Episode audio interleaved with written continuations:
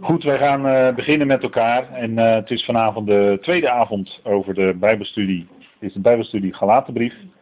Vorige keer hebben we gekeken naar een stukje inleiding en zijn bezig geweest met vers 1. En vandaag willen we dan uh, verder gaan met de versen 2 tot en met 5. En veel verder zullen wij niet komen, want we willen daar even goed naar kijken natuurlijk. Een belangrijke brief, de brief aan de Galaten. En voordat we met elkaar gaan lezen, daarin wil ik graag eerst met u beginnen met gebed. Vader, we danken u dat we ook zo deze avond weer van u mogen ontvangen. We danken u, Vader, dat we weer bij elkaar zijn en dat doen vanzelfsprekend rondom uw woord. Vader, uw woord dat ons aanzegt wie u bent, uw woord dat ons laat zien, dat grote machtige plan van u, dat voornemen van tijdperken wat u, Vader, uitvoert in Christus Jezus. Dank u wel, Vader, dat we dat mogen beseffen, dat u ons verlichte ogen van het hart heeft gegeven. Vader, het is een enorme rijkdom die u ons in de schoot heeft geworpen. En die rijkdom, Vader, willen wij niet ons laten ontroven. En daar bewaart u ons voor, Heer. En daarom willen we ook vanavond weer luisteren naar dat wat u te zeggen heeft, juist door deze belangrijke gelatenbrief. Vader, die vaak toch wat uh, onderbelicht is, Vader, en dank u wel dat we eigenlijk opnieuw daar weer naar mogen kijken. En dat doen weer met verdere verdieping, Heer. Wilt u ons nabij staan deze avond, ons voeding geven, ons geloof opbouwen, Vader. En mogen we spreken door u geleid, door uw Heilige Geest. En mag het zijn tot opbouw van het lichaam van Christus. Vader, maar mag het bovenal zijn tot lof en eer en verheerlijking van uw naam. Vader, dan beseffen we ook dat u bij hen bent die er vanavond hier niet bij kunnen zijn, maar misschien later deze studie afluisteren. Vader, wees ook hen genadig nabij en u kent in ieders omstandigheden. U weet wat nodig is. Heer, er wacht misschien ook deze week een moeilijke dag of dagen, misschien wel voor sommigen. Vader, ook daarin beseffen we dat u dan nabij bent en dat u ons niet begeeft en niet verlaat. Dank u wel, Vader, dat we zo vanavond dat van u mogen ontvangen. Geef daarin alles wat nodig is, Heer, tot eer van u. In de naam van uw geliefde Zoon, onze Heer Jezus Christus. Amen. Goed, ik wilde graag met u lezen uit uh, de gelaten brief en dat doen uh, vanuit uh, de concordante vertaling die we hebben. En dat is eh, toch wel fijn, denk ik, dat die dat hij er is. En we lezen dan de versen 1 tot en met 5. En er staat, Paulus, apostel, niet vanwege mensen, nog door een mens, maar door Jezus Christus en God de Vader, die hem opwekt uit de doden. En al de broeders met mij aan de uitgeroepen gemeenten van Galatië. Genade voor jullie en vrede van God onze Vader en van de Heer Jezus Christus, die zichzelf geeft ter wille van onze zonden, zodat hij ons uittilt uit de tegenwoordige boze eon in overeenstemming met de wil van onze God en Vader, aan wie de heerlijkheid is in de eonen van de eonen. Amen. Tot zover dit stukje concordante vertaling. Nou, we hebben vorige keer stilgestaan, wat inleidend bij de gelaten brief en bij vers 1 ook met name. En we hebben gezien dat Paulus eigenlijk al in vers 1 spreekt over God de Vader die zijn zoon opwekt uit de doden. En dat is eigenlijk dan het startpunt, zou je kunnen zeggen, van die hele gelaten brief. En dat is ook uh, wel bijzonder, denk ik, dat je daarvan uitgaat, want uh, het feit dat hij is opgewekt uit de doden, betekent dat hij de eersteling is tegelijkertijd van de nieuwe schepping. En dat dus met hem die nieuwe schepping naar voren komt. En het is natuurlijk een feit dat wij als gelovigen in Hem zijn, geestelijk met Hem heel nauw verbonden zijn. De Bijbel drukt het uit als dat wij in Hem zijn. Dat wil zeggen dat wij ook dus deel hebben aan die nieuwe schepping. We zijn in Christus een nieuwe schepping. Het oude is voorbij gegaan, zegt Paulus in 2 Korinthe 5. Zie, het is alles nieuw geworden. Daar zouden wij dan ook vanuit denken en leven. Vanuit dat feit, hè, vanuit dat geestelijke feit. Nou, de brief aan de gelaten. En Paulus die zegt dan in dat tweede vers, want daar zijn we nu aan toegekomen. Het tweede vers zegt hij dat hij apostel is, dat is vers 1.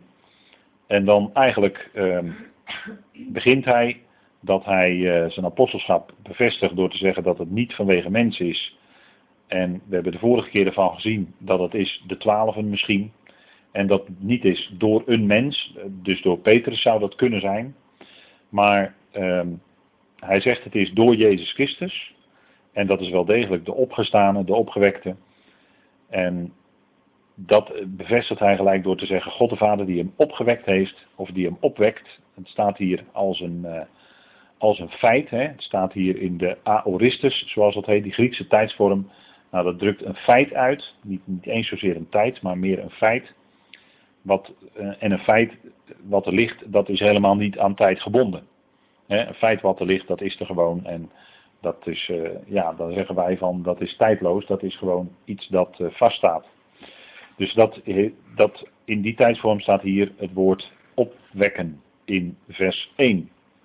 Maar Paulus is dus een apostel door Jezus Christus, zegt hij. Dat is dan de opgestane. dus het is Jezus die de Christus is. Dat we zeggen de opgestane, de gezalfde, de verheerlijkte. En dan zegt hij, en al de broeders met mij. En hij richt zijn brief dan aan de uitgeroepen gemeenten van Galatië. Nou, al de broeders met mij, wat bedoelt hij daar dan mee? Want dat is wel bijzonder dat hij dat hier zo zegt. In andere brieven vind je zo'n uitdrukking eigenlijk niet in de opening van de brief. Dus dit is wel bijzonder wat hij hier zegt. Hij zegt, en al de broeders met mij, en dan zegt hij eigenlijk, met dat met, zegt hij het woordje uh, sun in het Grieks, en dat betekent een hele nauwe verbondenheid met dan is het, wij, wij drukken dat graag uit in de concordante vertaling als gezamenlijk met. En als u de concordante vertaling erbij heeft, dan ziet u ook bij dat woordje met heel klein tz staan. Dat betekent tezamen. En dat wil dan eigenlijk zeggen dat daar dat Griekse woordje staat, wat die hele nauwe verbondenheid uitdrukt. Hè. Sun is, uh, is iets wat zo gezamenlijk is dat je dat eigenlijk niet uit elkaar kan halen. Hè, uh, het lichaam van Christus wordt in de Efezebrief het gezamenlijk lichaam genoemd. En daar wordt ook dat woordje sun gebruikt. Dus, en dat wil dus zeggen dat twee groepen in dat lichaam van Christus, omdat ze in Christus zijn, onlosmakelijk met elkaar verbonden zijn. dus dat is het uh, beetje het, uh, uh, wat, u, wat u erbij moet bedenken. Sun drukt dus een onlosmakelijke verbondenheid met uit. En dan zegt Paulus dus, en al de broeders met mij. Dus al de broeders tezamen of gezamenlijk met mij. Wat moeten we daar dan uit begrijpen? Als je de gelaten brief verder leest, dan lees je dat Paulus nogal wat tegenstand ondervond. Niet alleen door uh, een andere boodschap die gebracht werd, maar ook door zelfs medebroeders. Degene die eerst zelfs door hem, door zijn evangelie moet ik dan zeggen, geroepen waren maar die later, doordat zij andere gedachten kregen, geïnfiltreerd werden, geïnfecteerd werden met andere gedachten, met een andere evangelie, een ander soortig evangelie, maar daar komen we nog uitgebreid op terug. Dat zijn de versen 6 tot met 9. Maar die broeders die gingen dan na verloop van tijd niet meer met Paulus mee, maar zij gingen zelfs tegenover Paulus staan en zij bestreden hem zelfs. En dat kwam door een andere boodschap, door iets wat er naast werd gegeven. in dat licht denk ik dat hier staat en al de broeders met mij. Dat zijn dus de broeders die wel nog zich verbonden wisten en daar ook ronduit voor uitkwamen, die zich verbonden wisten met Paulus en dus met de boodschap die hij bracht. want hij werd natuurlijk in gemeenten, werd hij um, in een kwaad daglicht gesteld. Er werd, werd uh, kwaad over hem gesproken. En dat is een bekende tactiek van de tegenstander. Als de tegenstander de boodschapper zelf niet kan uh, aantasten, om het zo maar te zeggen. Als die zelf niet het evangelie wat diegene brengt kan aantasten. Dan, dan gaat de tegenstander proberen door middel van andere mensen door middel van lastenpraatjes, door middel van roddel misschien, door middel van hoe dan ook, welke methode dan ook, de boodschapper van dat goede nieuws in discrediet te brengen, dus die persoon. En er worden dan onwaarheden over gedebiteerd, rondgestrooid, waardoor de boodschapper eh, in een ander daglicht komt te staan en daarmee dus ook de boodschap. En dat is dus de tactiek van de tegenstander, om dus de boodschap die dan gebracht wordt te proberen te verwarren, te verdraaien, te verduisteren, eh, het liefst helemaal uit te schakelen enzovoort. Dat is één manier. En de, ja, hoe men mensen uh, wil beschadigen, of boodschappers van het evangelie wil beschadigen, daar zijn talloze methoden over, maar ik zal u niet uh, daarmee vermoeien, want dat is alleen maar heel akelig, wat voor methodes er soms gebruikt worden. Maar uh, je wil het niet weten. En laten we daar maar dan ook gauw aan voorbij lopen. Maar als je het Nieuwe Testament leest en je leest over Paulus, dan zie je eigenlijk genoeg dingen naar voren komen. Tactieken van de tegenwerken om de apostel in discrediet te brengen. En deze tactieken die zijn vandaag de dag nog precies hetzelfde. Dus wij kunnen uit de schrift leren wat de tactieken zijn en dan kunnen we ze ook vandaag de dag gewoon herkennen. En ik denk dat dat al op zich heel goed is, want dan weet je direct van nou oké, eh, die en die tactiek wordt toegepast, laten we maar heel voorzichtig zijn. Om te geloven wat er nu over die en die wordt gezegd. Die en die die de boodschap brengt, dus bedoel ik dan. Nou, Paulus die had broeders die nog wel met hem waren, om het zo maar te zeggen, gezamenlijk met hem.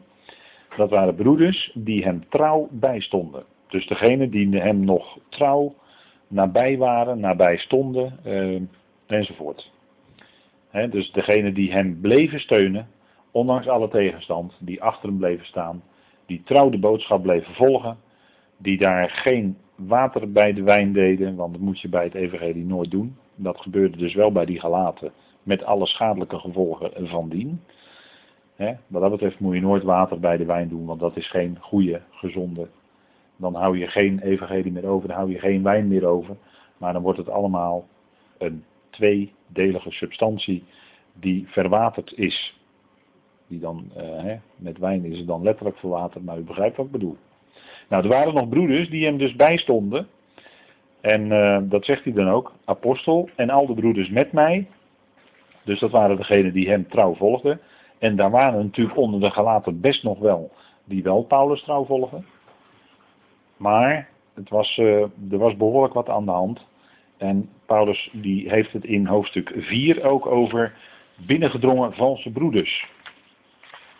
Dus dat zijn broeders die zich dan uh, voordoen als, uh, alsof zij echt, laat ik zo maar zeggen, Paulus willen volgen.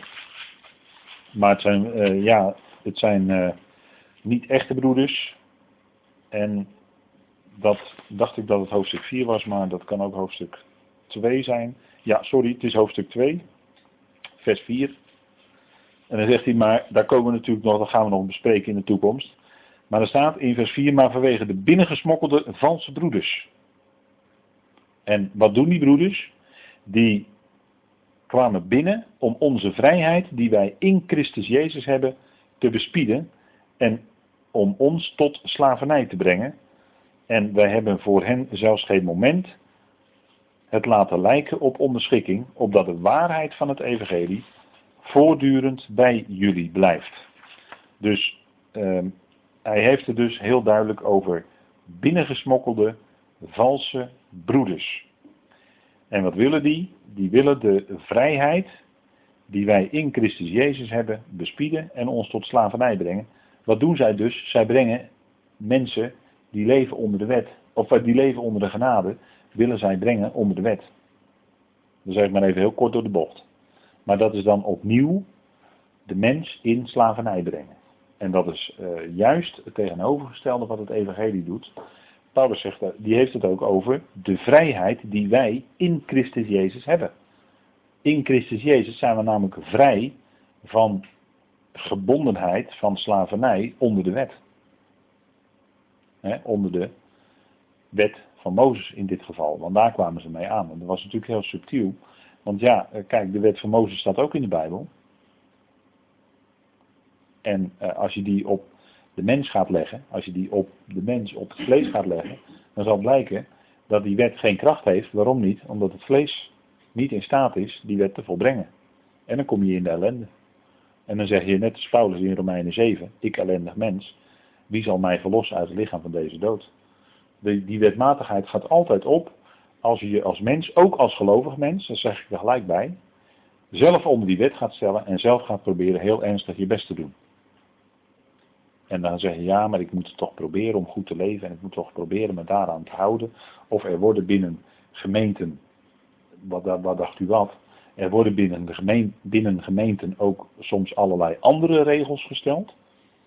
Meestal door voorgangers, die op die manier proberen de gelovigen in hun greep te houden. Dan gaan ze allemaal regels opleggen, daar moeten de gelovigen allemaal aan doen. Wordt strikt de hand aangehouden. En ehm, zo houden dan voorgangers de gelovigen, om het zo maar te zeggen, eronder. Maar dat is niet, eh, dat is niet de evangelie van Paulus dan hoor. Dat is niet vrijheid, dat is verbondenheid aan de betreffende broeder of voorganger. Ja? Dat gebeurt. Of men komt, of het is vaak een combinatie, het loopt vaak door elkaar heen. Of men komt en met de wet van Mozes, dus met de tien geboden, en allerlei regels die er in gemeentes bijgemaakt worden. En die worden dan op de gelovigen gelegd en daar moeten ze aan voldoen. En ook vooral het geven van de tienden, want er moet tenslotte een constante stroom van inkomsten blijven. zo gaat het. He, dan moeten de tienden gegeven worden, heel vaak. gaat u maar kijken. Wat dat betreft is internet eh, wel een mooi middel, want dan kun je zo eens hier en daar grasduinen bij diverse gemeentes. En dan ga je, ga je zo eens rondkijken. En dan kom je deze dingen dus gewoon tegen. ga het maar doen. En je komt het gegarandeerd tegen. dat is gewoon. Zo werkt het in de praktijk. Maar dat is niet de vrijheid in Christus Jezus. Want dat, dat lijkt en is veel meer een slavernij. Slavernij onder de betreffende voorganger. Of desgewenst broederraad, kan ook nog. Hè?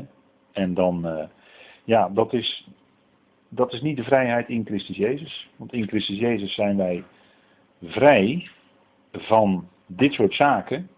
En waar is die vrijheid voor bedoeld? We zijn bevrijd van slavernij, van de wet. Daar gaat het vooral in de gelaten brief over. Maar dat houdt tegelijkertijd ook in vrijheid van de slavernij, van de zonde vrijheid van de slavernij onder de zonde. Want dat is ook slavernij. En als je dan als zondaar of als mens zelf onder die wet gaat stellen, wordt het alleen maar erger. Vandaar dat Paulus zegt, ik ellendig mens. Die vrijheid komt als je vrijuit onder de genade gaat leven. En als die genade van God, als die geest van God in je gaat doorwerken, dan kom je in de vrijheid. En dan ben je ook niet zelf in staat, maar dan zul je ook uh, eigenlijk uh, meer doen. Dus dat is Gods liefde. Hè? Dan zul je meer doen dan wat de wet eist. Want dat gaat er namelijk bovenuit. De liefde van God gaat boven het strikte houden aan allerlei regels uit. En omvat ook gelijk al die dingen. Het zit er dan gelijk bij in. En dan zegt Paulus in Galaten 5, maar daar, daar komen we natuurlijk ook nog op ooit. Hè, dan zegt hij in Galaten 5, tegen zulken is er geen wet. Dat bedoelt hij, mensen die wandelen door de geest. Want dat is eigenlijk het leven in vrijheid, is wandelen door de geest. En zegt Paulus, wandel door de geest. En wat is dan automatische bijwerking, om het zo maar te zeggen. En je zult niet voldoen aan begeren van het vlees. Nou, dat is dat is gewoon zo als dat werkt. Maar dat is dan net helemaal van de andere kant. Hè? Je kan proberen natuurlijk van, vanuit, vanuit jezelf heel krampachtig proberen uh, dat vlees te beteugelen en eronder te houden enzovoort. Nou, ik bespaar u alsjeblieft de moeite. Want dat gaat, dat gaat hem niet worden. Dan, dan begin je namelijk net aan de verkeerde kant. Wat wel werkt is dat de geest in ons werkt. En de geest werkt nu eenmaal door het woord dat die geest en het woord in ons werken. En dat we dan van binnenuit in staat zijn om meer te doen dan wat de wet eist. Dan wat de wet strikt eist. Namelijk dat we Gods liefde uitdragen, Gods liefde eh, door laten werken in ons leven, zodat we de ander echt kunnen liefhebben zoals de Bijbel dat bedoelt. En dan doen we meer dan wat de wet in feite vereist. En dat is eigenlijk precies, dan, maar dan, dan begin je dus net van de andere kant. Bij het ene kom je eigenlijk van, van, van onderuit, dan ga je het zelf proberen, dan ga je eronder. Maar van, bij het andere kom je van bovenaf, namelijk word je door de geest geleid en leef je in en door en uit genade. En die genade is juist datgene wat, wat ons leefklimaat is. wij leven in genade. En als je leeft in genade en door genade en uit genade, dan is er automatisch ook geen veroordeling. Want er is geen veroordeling voor hen die in Christus Jezus zijn. De vorige keer hebben we dat ook met elkaar gezien. Wij zijn in die nieuwe schepping. En in de nieuwe schepping is er geen enkele mogelijkheid meer van veroordeling. In de nieuwe schepping is geen veroordeling. En wij zijn in Christus een nieuwe schepping. Nou, dat, dat is eigenlijk het bevrijdende van het evangelie. Hè? Dus dat, dat veroordelende karakter van wat, wat de wet in zich draagt, daarom is het ook een bediening van veroordeling, zegt Paulus. Nou, dat is weg. Die bediening van veroordeling is weg, want we leven niet onder de wet, maar we leven onder de genade.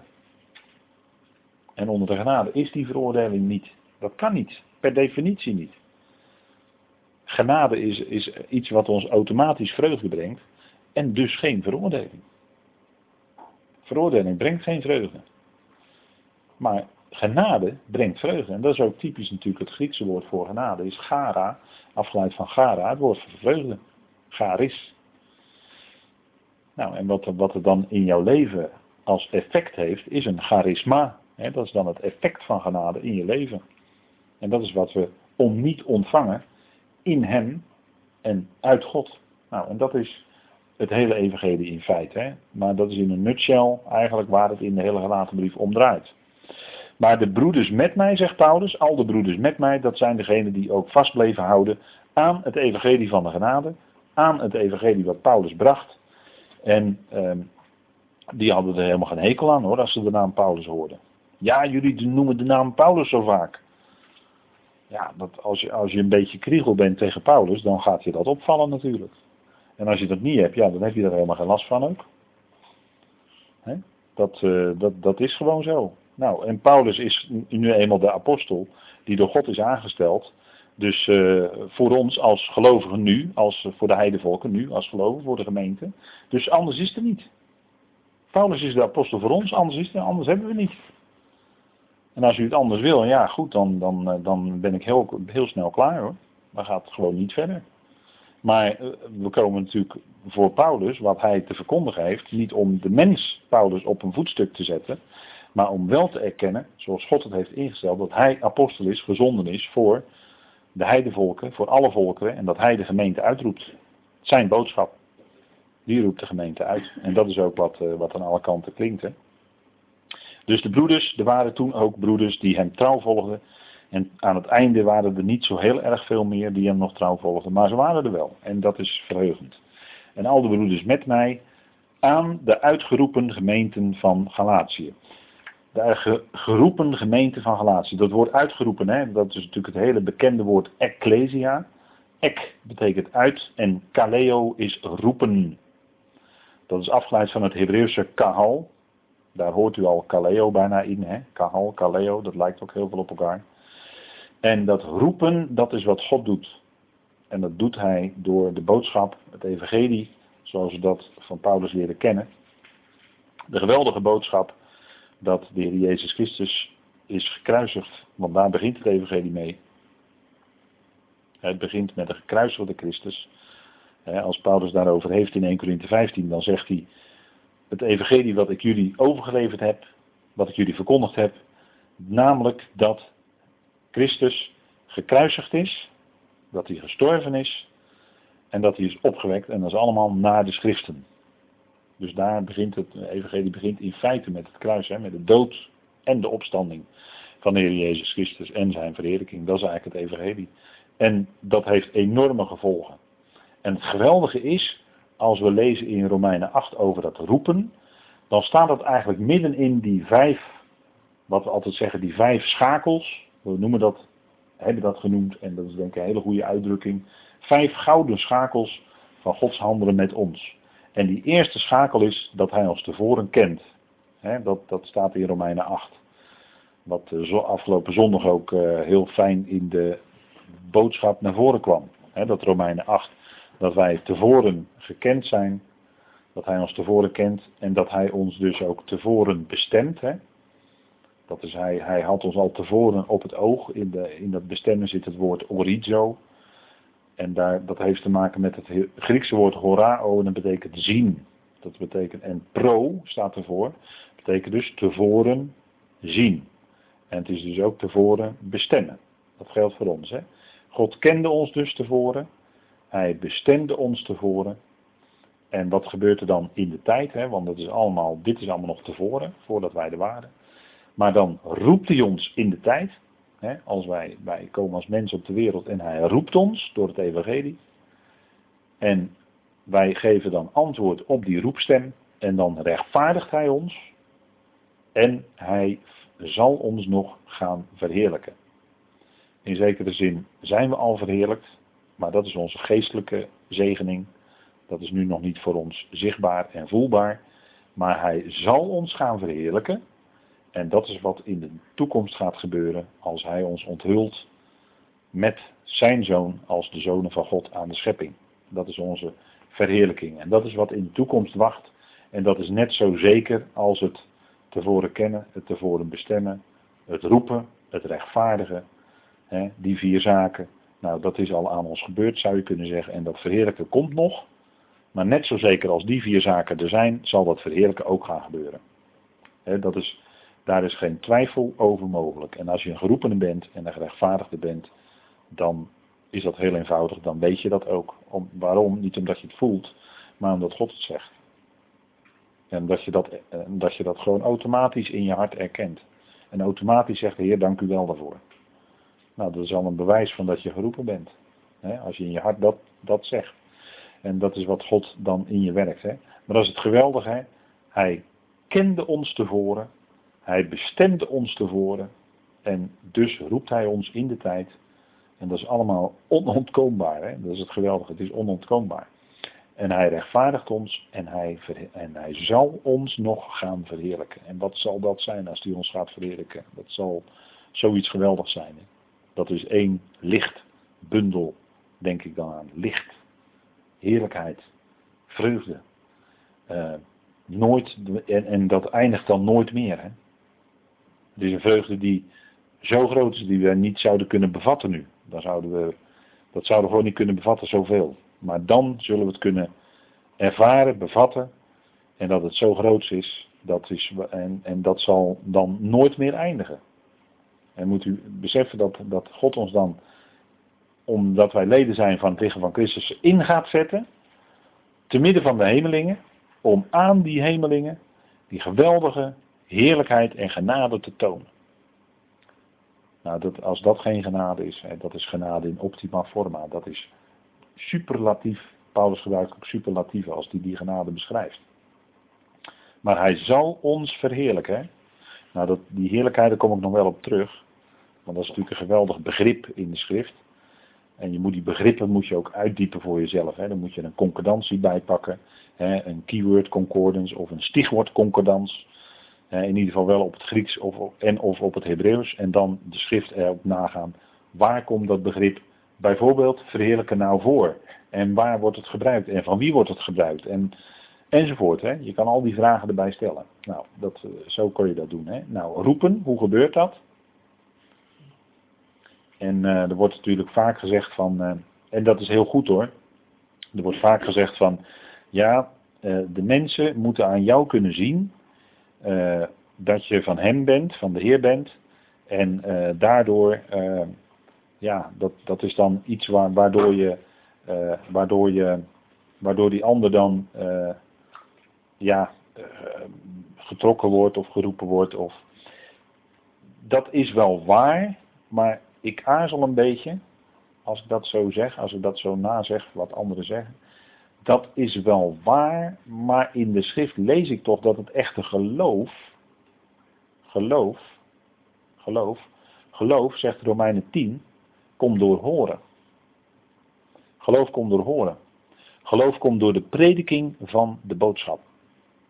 Kijk, als mensen tot geloof zouden moeten komen door hoe gelovigen zijn, dan vrees ik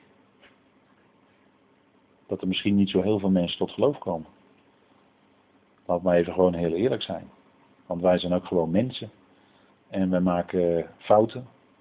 En misschien wel net dezelfde fouten als andere mensen. Bij tijd en wijlen. Hè, bij tijd en gelegenheid. Maar geloof. Kijk, geloof is uit het gehoor hoor. Hoe is bij u dat geloof gekomen? Bij mij is het gekomen doordat ik, doordat ik ging horen naar het evangelie. Dat ik het evangelie tot me nam. Of rechtstreeks uit de schrift lezen, of horen in prediking. Maar geloof komt door horen. Want Paulus zegt in Romeinen 10, hoe zullen zij geloven van wie zij niet gehoord hebben? Want ik denk, en dan ben ik misschien wel heel eigenwijs, daarom zeg ik ook ik denk, en dan mag u me gelijk heel hard aanvallen. Maar ik denk dat misschien wel sommige mensen die heel erg humaan zijn, in hun gedragingen beter zijn, soms, of misschien wel vaker dan soms, dan wij als gelovigen. Je hebt zulke voorbeeldige, humane mensen, maar ze geloven helemaal niet in God. Het zijn atheïsten. Kan. En die kunnen andere mensen zo geweldig helpen. En op een zo geweldig liefdevolle manier en noem alles maar op. Dat je denkt van nou, dat is, dat is, eigenlijk, hè, dat, dat is eigenlijk een voorbeeld voor ons. Hè, dat is een voorbeeld voor, de, voor, voor, voor gelovigen zou je bijna zeggen. Maar ja, als je dan iemand zo gaat praten, met zo iemand gaat praten, die humanist is of zo, die, die gelooft helemaal niet. Die kent God niet, die kent Christus niet.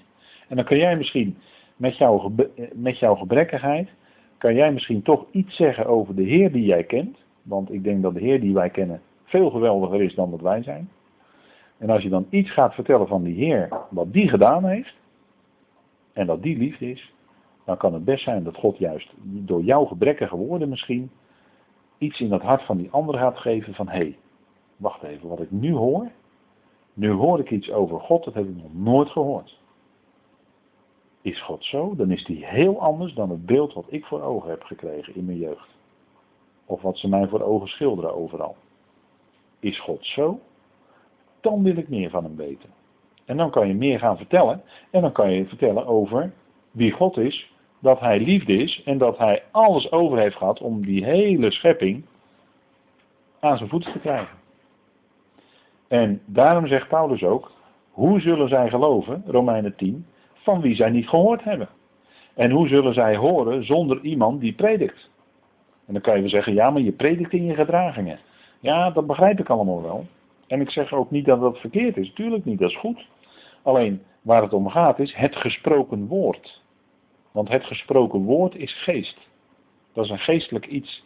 En dat kan echt het hart van de mens aanraken en bereiken. Want wie is degene die werkelijk er blijk van heeft gegeven dat hij lief had, dat is de Heer Jezus Christus. Dat is God die zijn zoon stuurde. En die boodschap, die moet gehoord worden. Die moet gehoord worden. En dan kunnen mensen misschien hele dijken hebben als ze het woord God horen. Ja, dat komt door alles wat ze op televisie voor ogen wordt geschilderd. Zodra het over God gaat, dan wordt een verkeerd beeld van God naar voren getrokken. Maar als jij dan misschien de mogelijkheid hebt om iets te zeggen van wie God is, dan kan het zijn dat wat, wat opgaat wat hier staat, zo is dan het geloof uit het gehoor. Dus het geloof is uit het gehoor en het horen is door de uitspraak van Christus. Daardoor komt geloof. En hier staat het. Dat, dit is voor mij het bewijs dat het in Romeinen 10 staat, dat het zo ook werkt. Paulus ging prediken. Paulus ging de synagoge in, hij ging prediken. Paulus ging op de Areopagus staan, hij ging prediken. Hij ging spreken met zijn woorden. Omdat Paulus natuurlijk wist de kracht van het woord. En daar geloof ik ook in. Ik geloof in de kracht van het woord van God. De Thessalonicenzen hadden het woord wat Paulus sprak, en dat zegt Paulus ook tegen ze, ze hadden het aanvaard niet als een woord van mensen, maar als het woord van God. En hij zegt dat, wat het ook waarachtig is, het woord van God. Zo hadden die Thessalonicenzen het aanvaard. En daardoor was geloof in hen gekomen. En zo werkt het ook. je kunt naar prachtige voorbeelden kijken van mensen en hoe mensen doen en, enzovoort enzovoort. En Paulus zegt ook, neem mij tot voorbeeld, zoals ik Christus navolg. Ja, dat is ook zo. Echt, maar het echte geloof komt door horen. Daar ben ik zo diep van overtuigd. Geloof komt door horen. Waarom willen dictators ook zo graag gebruik maken. En dat is misschien een scheve vergelijking, maar waarom willen zij graag gebruik maken van het gesproken woord met massabijeenkomsten en waar zij spreken? Omdat ze weten dat die woorden die zij spreken een uitwerking zullen hebben in de harten van degenen die luisteren. Zo werkt het steeds hoor. En, en als, er, als, er, als er een gedachteverandering bij mensen teweeggebracht moet worden, dan stuurt men agenten, noemen we dat, agenten erop uit om de gedachten van de mensen te veranderen. Ik kan het bewijzen, maar goed, daar gaat het vanavond helemaal niet om. Dat het, dat het zo gegaan is in de geschiedenis en nog steeds vandaag de dag zo werkt. Maar wat ik er alleen mee wil zeggen is dat het gesproken woord, en vooral dan natuurlijk echt het woord van God, dat is in staat om levens van mensen te veranderen.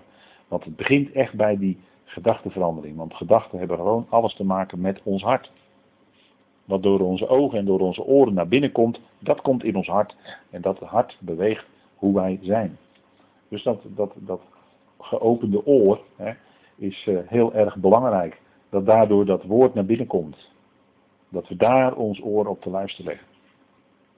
Hè, dat is zo ongelooflijk belangrijk. Dat zegt Paulus ook hè, in uh, verschillende plaatsen. Nou, Romeinen 10 is een hele duidelijke. En, en daarom zouden wij luisteren naar het woord. En natuurlijk volop daarbij blijven. Dus roepen, hè? Nou, wat, uh, dan gaan we naar vers 3. En dan zegt Paulus, dat is de geweldige aanhef hè, die eigenlijk in al zijn brieven tegenkomt, maar die zouden wij ook niet missen dan die aanhef. Genade voor jullie en vrede van God onze Vader. Dan zegt hij genade voor jullie. En genade is, de, is het kernwoord natuurlijk eigenlijk van de gelaten brief van heel Paulus Evangelie. is het kern, de kern van Paulus Evangelie, genade. De boodschap van genade. Dat, het, het, gaat ook buiten de wet om, zegt Paulus in Romeinen 3. He. Thans is gerechtigheid Gods openbaar geworden zonder de wet, of buiten de wet om. En die heeft wel getuigenis van de wet en de profeten. Maar het gaat wel erbuitenom. Het gaat buiten de wet om. Genade voor jullie en wat is genade? Genade is een begunstiging. Genade is zegening. Genade is onverdiend. Ik heb gewoon maar wat woorden hier op deze dia op een rijtje gezet. Geen werken vereist. Alsjeblieft niet. Want dat, dat verstoort alleen maar, de, vertroebelt alleen maar de genade. Zodra wij met onze handjes aan te pas komen. Onverdiend, want het is ondanks ons eerdere gedrag. Kijk maar naar Saulus zelf, hoe die bezig was, hoe die tekeer ging. En God riep hem. Onverdiend ook waarin we nu tekortschieten. Want God betoont ons dagelijks genade voor al onze krenkingen. Colossense 2, weet u wel. Hij schenkt ons genade voor al onze krenkingen. Dat is vandaag en morgen. Alsjeblieft, zou ik zo willen zeggen. Het is gratis en voor niets. En dat is, het, dat is het evangelie en dat blijft ook zo. Het is niet zo dat wij genade ontvangen hebben om gered te worden. Hè? En, en want dan, dan ben je gered, dan weet je gered. Dat is geweldig, ben je hartstikke blij mee. Maar dan kun je wel afvragen, ja, nu ben ik gered en wat nu? Hoe moet het nu verder? Hoe ga ik nu verder? En is het dan zo dat wij vervolgens de werken der wet moeten gaan doen?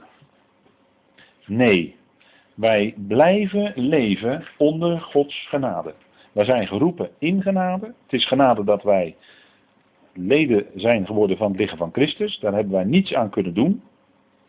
Want alles wat wij deden bracht ons juist daar verder van weg. Maar God riep ons. Hij betoonde ons genade. Hij schonk in ons hart dat wij het gingen verstaan, dat evangelie. En wij werden ons bewust dat wij gered waren. En later werden we ons bewust dat we zelfs uitgekozen waren al van voor de nederwerping van de wereld. En als dat niet genade is, dan weet ik het niet meer. Nou, dus het staat dus helemaal totaal los van onze eigen werken. Het staat er helemaal los van, heeft er niets mee te maken. En eh, als wij ons gered weten, en dat is het grote punt van de Galatenbrief, als het gaat dus om, onze, om ons gedrag, om onze wandel als gelovigen, dan blijft het ook genade. En dan gaan we niet vervolgens ons plaatsen onder de Torah, hoe geweldig in principe, in wezen de Torah ook is, want het is het woord van God. En ik zal onderstrepen met Paulus dat de Torah goed is en heilig is en rechtvaardig is en dat die geestelijk is, zegt Paulus allemaal in Romeinen 7. Maar we kunnen niet vanuit onszelf ons plaatsen onder de Torah om te proberen eraan te voldoen, want dat is een hopeloze en heilloze weg. Wij zijn geroepen in genade en vervolgens leven wij onder de genade. Wij zijn niet onder de wet, Romeinen 6, maar we zijn onder genade. Wij kunnen dat niet genoeg benadrukken. En daarom zegt Paulus hier ook, genade voor jullie. Dus dat zijn de eerste groet die hij aan die gemeente doet. Hè. Het eerste woord is genade. En dan kun je niet zeggen, ja, maar dat was gebruikelijk in die tijd. De Grieken die groeten elkaar met garis enzovoort. Dat was heel gebruikelijk in de omgang daar, in, in die Griekse leefwereld allemaal, sinds Alexander Rood. Zal allemaal, allemaal tot je dienst. Dat zal allemaal best. Maar de genade waar het hier om gaat, is het de genade die te maken heeft met het evangelie van Paulus. De, de genade die Paulus verkondigde. En er staat er ook direct bij, want het is van God onze Vader, zegt Paulus, en van de Heer Jezus Christus. Die genade. Dus je moet het wel bijbels invullen. Genade is ook geen tolerantie, want dat, daar heeft het ook niks mee te maken. Maar genade is iets waardoor je, hè, is een begunstiging van God, waar je niks voor hebt kunnen doen, waar je niks voor kan betalen. Uh, het is gewoon geweldig. Het is iets wat je blij maakt. Als je bewust bent van, nou, ik sta, er, ik sta er niet zo best op, en dan uh, blijkt dat God je genade betoont, dan word je daar blij van natuurlijk als mens. Dan word je blij van binnen. Ik denk dat genade altijd iets is waar, waardoor een mens blij wordt gemaakt. Waar een mens blij mee is, kan zijn. En als je genade aan iemand schenkt, zoals God dat doet, dan heeft God daar zelf vreugde van. En als jij die genade doorgeeft aan een ander, en de ander dus genade schenkt, en dat gaat veel verder dan vergeving, dan word jij zelf daar ook blij van. Want je wordt er niet blij van hoor, als je ander gaat veroordelen. Daar word je niet blij van in je hart. Kan ik u wel vertellen. Maar als die ander genade schenkt, daar word je blij van van binnen. Dat, dat, is, dat is wat het woord genade ook zegt. Nou, dat is wat wij allemaal ontvangen. En dat is natuurlijk iets geweldigs. En waarvoor we God elke dag kunnen danken. Dus die genade is het kernwoord van die hele gelatenbrief. Hè? Want bij gelaten, daar stond uh, dat hele evangelie op het spel. Nou, daar komen, daar komen we nog genoeg over te, te spreken met elkaar. Genade heeft ook te maken met gerechtvaardigd zijn. Hè? Gerechtvaardigd zijn betekent dat je uh, volledig uh, vrij bent van elke mogelijkheid van veroordeling. Dat is als je rechtvaardig bent. Dan als je eenmaal gerechtvaardigd bent, dan is er daarna geen enkele mogelijkheid meer dat je nog veroordeeld zou kunnen worden. Dus rechtvaardiging, daarmee zeg ik dat dat veel verder gaat dan vergeving. Want vergeving van zonden, daar kan op teruggekomen worden. Kijk maar naar Israël. Israël kreeg de vergeving, maar zij accepteerde eerst de zoon niet en vervolgens het evangelie van het koninkrijk niet, het getuigenis van de Heilige Geest.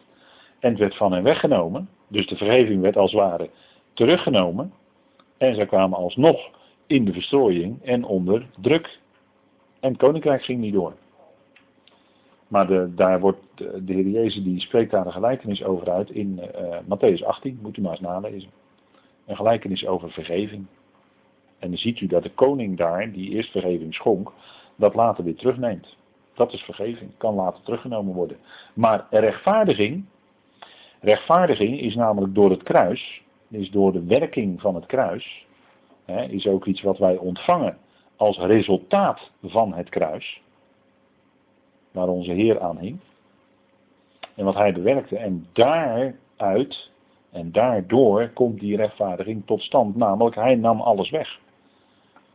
Door zijn dood werd dat alles weggenomen. En daarom kunnen wij nu als gerechtvaardigden door het leven gaan.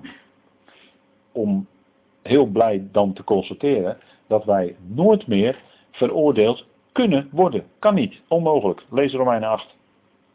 Kijk, ik kan het wel zeggen, maar ik zeg dan, lees die Romeinen 8 dan alstublieft.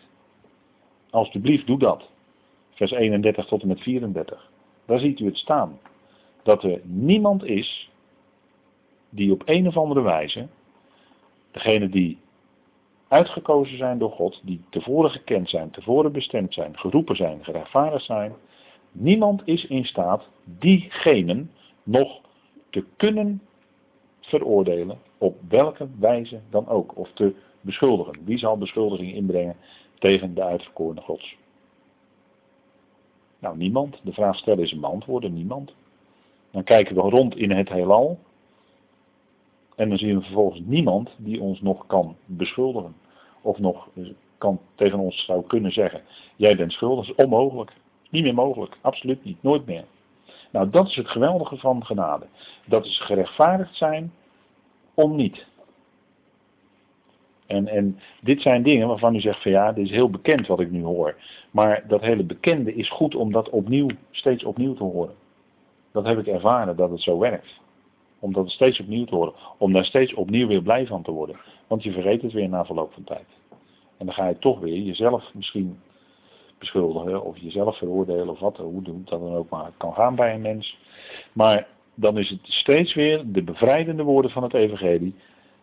Dat is de waarheid. Niet wat jij voelt of wat jij denkt, dat is niet de waarheid. Maar wat het evangelie zegt over ons, dat is de waarheid. En daar zouden wij bij blijven. Want dat is betrouwbaar, dat is vast en zeker. Dat is vaste grond onder je voeten. Dan glij je niet meer weg. Dat is geen zand, maar dat is rotsbodem onder je voeten. die wijze man die bouwde zijn huis op de rots, weet u wel. Dat zingen wij ook in dat liedje. Voor kinderen zeggen we dan. Maar het is voor ons net zo goed hoor. Als je wijs bent als verlogen, dan bouw je op die rots. En die rots is gewoon het evenredig. Nou, vrede heeft te maken met verzoening. Hè? Want het is niet alleen genade. Maar wat eruit voortvloeit is dan ook vrede. want als je beseft, uh, ik kan nooit meer in beschuldigd worden, ik kan nooit meer veroordeeld worden, dan schenkt dat een diepe vrede in je hart. Wij dan, gerechtvaardigd uit het geloof, hebben vrede bij God door onze Heer Jezus Christus. Nou, dat is een geweldig woord. Dat is Romeinen 5, vers 1. Als je midden in de nacht wakker wordt, moet je eigenlijk dat reciteren in je hoofd. En dan moet je kijken wat er met je hart gebeurt. Dan daalt die vrede als het ware van God in je hart weer neer. En dan kun je misschien weer binnen vijf minuten inslapen, dat zou kunnen. Ja, maar dan gaan mijn gedachten toch met me op de loop en dan blijf ik toch wakker, zegt u dan. Ja, dat kan gebeuren. Nou, dan knipt u het lichtje aan en dan pakt u het bijbeltje en dan gaat u Romeinen 5 lezen. Nou, dat is een goed geneesmiddel. En dan moet je kijken hoe snel je daarna weer in slaap komt. En dat, dat is nou genezing. Dat zijn dan gehelende woorden die jouw onrustige gedachten of jouw onrustige hart weer tot vrede kunnen brengen. Ik weet geen beter medicijn dan die woorden van Paulus. Dat, moet dat is iets wat we gewoon kunnen doen. Dus als je gaat slapen is het heel handig even je bijbeltje naast, op je nachtkastje naast je leggen. Dan heb je hem snel, snel bij de hand als je s'nachts wakker wordt. En dan neem je nog even een slokje water en dan kan je weer slapen. Nou, dat is geweldig. Nou, dus vrede van God, onze Vader, die inderdaad, hè, zegt vers 1 al, hem opwekte uit de doden, want die opwekking is bezegeling van het feit dat wij gerechtvaardigd zijn. Dus dat staat daar in feite impliciet al. Maar hier in vers 3, genade en vrede, waar komt dat vandaan? Wat is de bron? Wie is de bron? God de Vader. God de Vader komt rechtstreeks bij God de Vader vandaan. Nou, betere, dat is de enige ware bron. Hè? En, en dat is natuurlijk iets geweldigs. Hij is onze vader. Dat wil zeggen, wij hebben met hem een relatie. Wij zijn zijn zonen. We kunnen alles tegen hem zeggen. We kunnen met hem spreken over onze kinderen die moeilijk zijn. We kunnen spreken over onze familieleden die misschien moeilijk doen. We kunnen met, ons, met hem spreken over de gemeenteleden die misschien moeilijk doen. Ja, we kunnen met alles over. We kunnen over alles met hem spreken. Want hij is onze vader en hij hoort altijd. De deur staat altijd open bij hem, zeggen we dan wel eens. Hè? Nou, dat is ook zo. We kunnen met alles, we kunnen tegen hem zeggen, dat staat ook in de gelaten brief, Abba, vader. Het Aramese woord Abba is heel mooi. En dat betekent uh, vader. En, en, en, dat zeggen we tegen hem als zonen, heel vertrouwelijk. We kunnen alles met hem bespreken. En we weten dat van hem komt genade en vrede. Van die vader. Nou, dat is iets geweldigs, hè? Er staat natuurlijk niet voor niks hier God de Vader twee keer in de aanhef van deze brief. En, en als die, die geweldige uh, geweldige geestelijke zegeningen van genade en vrede naar je toe komen, hè, dan, dan komen ze van God onze Vader. En ja, dan is dat geweldig voor je hart. Dan, dan is het zo bevrijdend en helend voor je, voor je innerlijk. Het brengt je gedachten tot rust. Hè, want je weet dat ook die ander, waar je misschien over worstelt, dat die ander ook die genade en vrede van God ontvangt of nog zal ontvangen in de toekomst. Het is een van de twee. Of nu al ontvangen heeft, of zal het in de toekomst gaan ontvangen bij de volleinding. Want God wordt alles in allen. En als Hij alles in allen wordt, dan zullen allen, al die anderen die nu misschien in ongeloof sterven, die zullen in, uiteindelijk, als ze levend gemaakt worden, zullen zij ook die genade en die vrede van God gaan ervaren. En dat, dat is iets geweldigs natuurlijk. Hè? Dat is iets geweldigs. Dus is het niet nu, dan is het uiteindelijk wel bij de voleinding. En daar kunnen wij dan volle vrede over hebben. En dan kunnen we misschien afvragen waarom niet nu? Dat weet ik ook niet. Dat is bij God bekend. Waarom hij nu u wel roept en de ander niet, ik heb geen idee. Maar ik heb altijd het idee dat de anderen die beter zijn, dat die, die beter zijn dan, dan ik, dat die er niet geroepen worden en dat ik dan wel geroepen ben. Ja, onbegrijpelijk. Maar goed, Saulus was uh, zelf, zegt hij, de voornaamste van alle zondaren. Dus die genade van God die, die reikte dieper dan de, de gang die Saulus maakte. Dus genade voor jullie en vrede van God onze Vader. En staat er dan ook, hè, niet alleen van God de Vader, maar van de Heer Jezus Christus. Vrede. Ik heb het geprobeerd met wat woorden te omschrijven, maar het is meer rust.